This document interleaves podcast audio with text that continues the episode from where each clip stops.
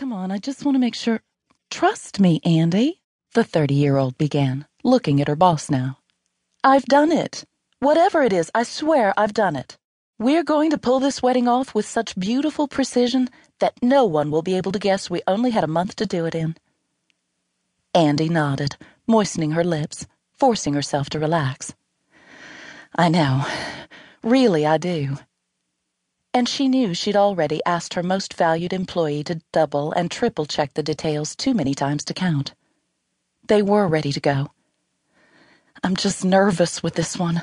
It's a big deal. A very big deal.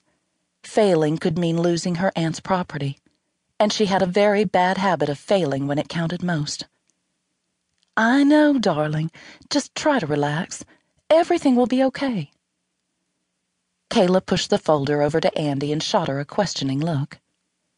Anything else before I go? I need to head out front to greet our guests as they arrive. Andie shook her head and forced air deep into her lungs. They were going to do this, and everything was going to be fine. I think we're good. We're ready to go.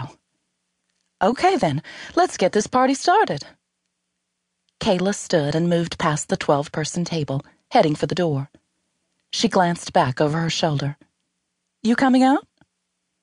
As official hostess, Andie should go, but right then the thought of greeting a happy June bride did nothing for her. She'd rather head over to the bar and spend some quality time behind the counter.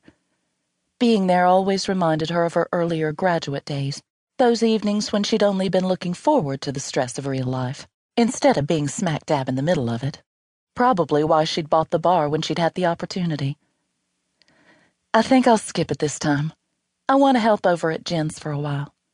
I'll make sure everything is set up and ready to go for the dinner tonight. I'll welcome both families then. The wedding party would be arriving throughout the afternoon, with activities planned for every day leading up to the big event. Seaglass would handle everything. What they didn't provide themselves, they made off-site arrangements for, and would play host at many of the events. The goal was to make everyone feel as if they were the only priority. Personalized attention was the backbone of the business, and though it was at times exhausting, Andie was proud of what they'd accomplished.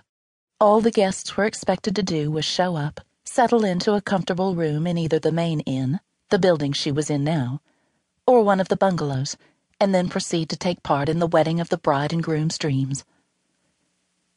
Kayla poked her head back inside the kitchen. By the way, you're buying me the biggest drink you can make at the end of these two weeks, you know, while we celebrate that monster bonus you'll be depositing.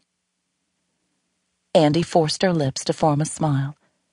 That check would never even land in their bank account. You bet I will. Kayla disappeared, and Aunt Jenny gave Andie a quick hug. You did good, child. That magazine article is going to put us on the map. I hope so, Aunt Jenny. I'm doing everything I can think of to make this work. I know you are, Jenny said. We wouldn't be anything but a big old empty house if it weren't for you. James would have loved seeing what you've turned this place into.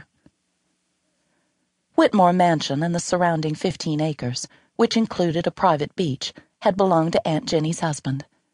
James had died when Jenny was only 35, the same year Andie had been born.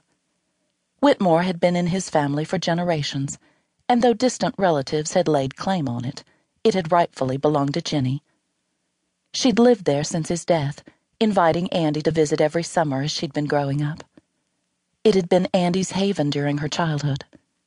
And when she'd needed a place to recoup a few years earlier, she'd come straight back. I hope I didn't talk you into biting off more than we can chew, Aunt Jenny. Some days I worry that it's all going to come crashing down on us. You know what I always say. Andie nodded. She did, though she wasn't sure she believed it herself. It's all up to the fates. That's right, sweet girl. Whatever happens is meant to happen.